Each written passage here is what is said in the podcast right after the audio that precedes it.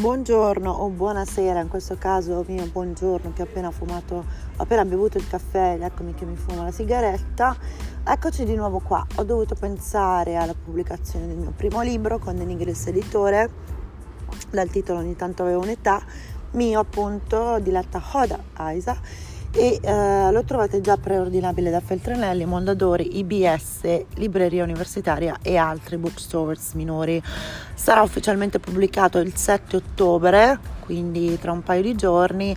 Se lo comprate adesso per la consegna e ritiro dovrete aspettare la data ufficiale della pubblicazione, ovvero il 7 ottobre, a causa delle elezioni per le quali è stata leggermente posticipata, eh, doveva essere il 30 settembre, ma non temete perché si tratta solo di una manciata di giorni di ritardo.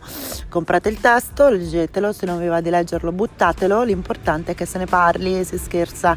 Dunque, allora, ringraziamo per oggi mamu.eu per aver stilato questa lista di nomi per neonati e per genitori in dolce attesa che non hanno bisogno di sentirsi dire di andare oltre Jennifer e Jason perché il loro modo di pensare i nomi è eh, evoluto al punto tale che la cosa più utile che possiamo fare è offrire loro un ampio spettro di scelte intriganti. Ecco le nostre scelte per i 100 migliori nomi inglesi, dice man.eu, i più originali e più insoliti.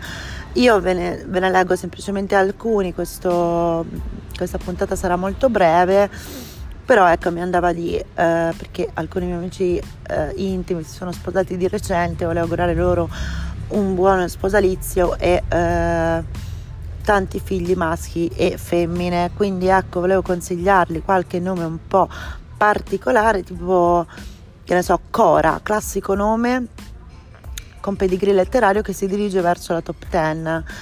E Darcy, fan del signor Darcy nel libro di Jane Austen, stanno rendendo popolare questo nome tra le bambine.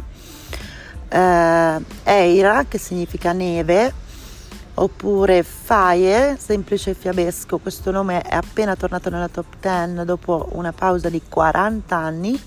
O Fleur, che deriva dal nome fiore eh, francese che va pronunciato anche con l'accento francese, Gracia, che è un nome spagnolo che esprime gratitudine, eh, Henley, eh, che dà un tocco di mm, eh, immediata tendenza eh, a qualsiasi nome, la finale L e Y.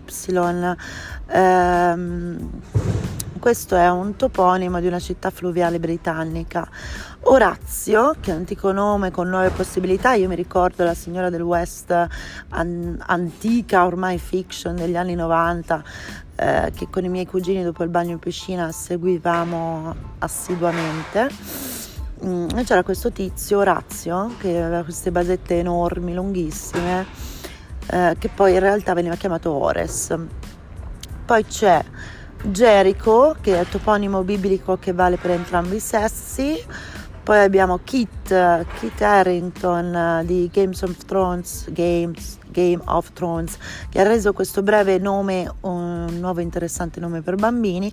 Koa, che è un nome hawaiano che significa guerriero, che si avvicina alla numero uno di Noah in uh, graduatoria eh, Leopold, Lev, Lilla, Lilla anche che rende il nome Lili più formale e distintivo.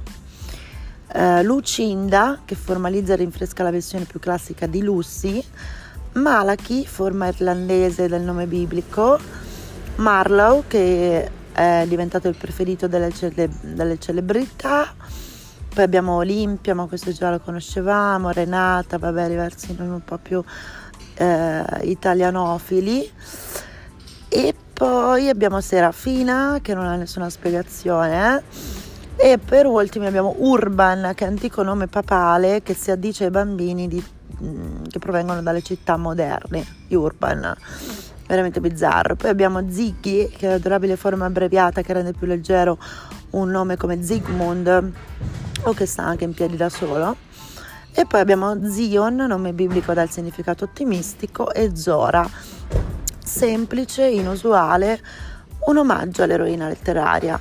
Adesso io vi lascio e lasciamo questi nomi, questa lista stilata da mam.eu eh, a tutti quei giovani sposini che hanno, si sono sposati la ormai passata estate, eh, gli lasciamo l'onere, l'orrore di, di sbizzarrirsi tra i nomi più carini e più assurdi, raccomandandoci sempre di dare un occhio al loro buon senso, al loro buon gusto per non incappare in, uh, che ne so, leone coraggiosi, cioè cose del genere che veramente poi cioè comunque ricordiamoci che i figli i nomi e cognomi se li portano avanti tutta la vita va bene grazie mille ci sentiamo al prossimo alla prossima puntata ciao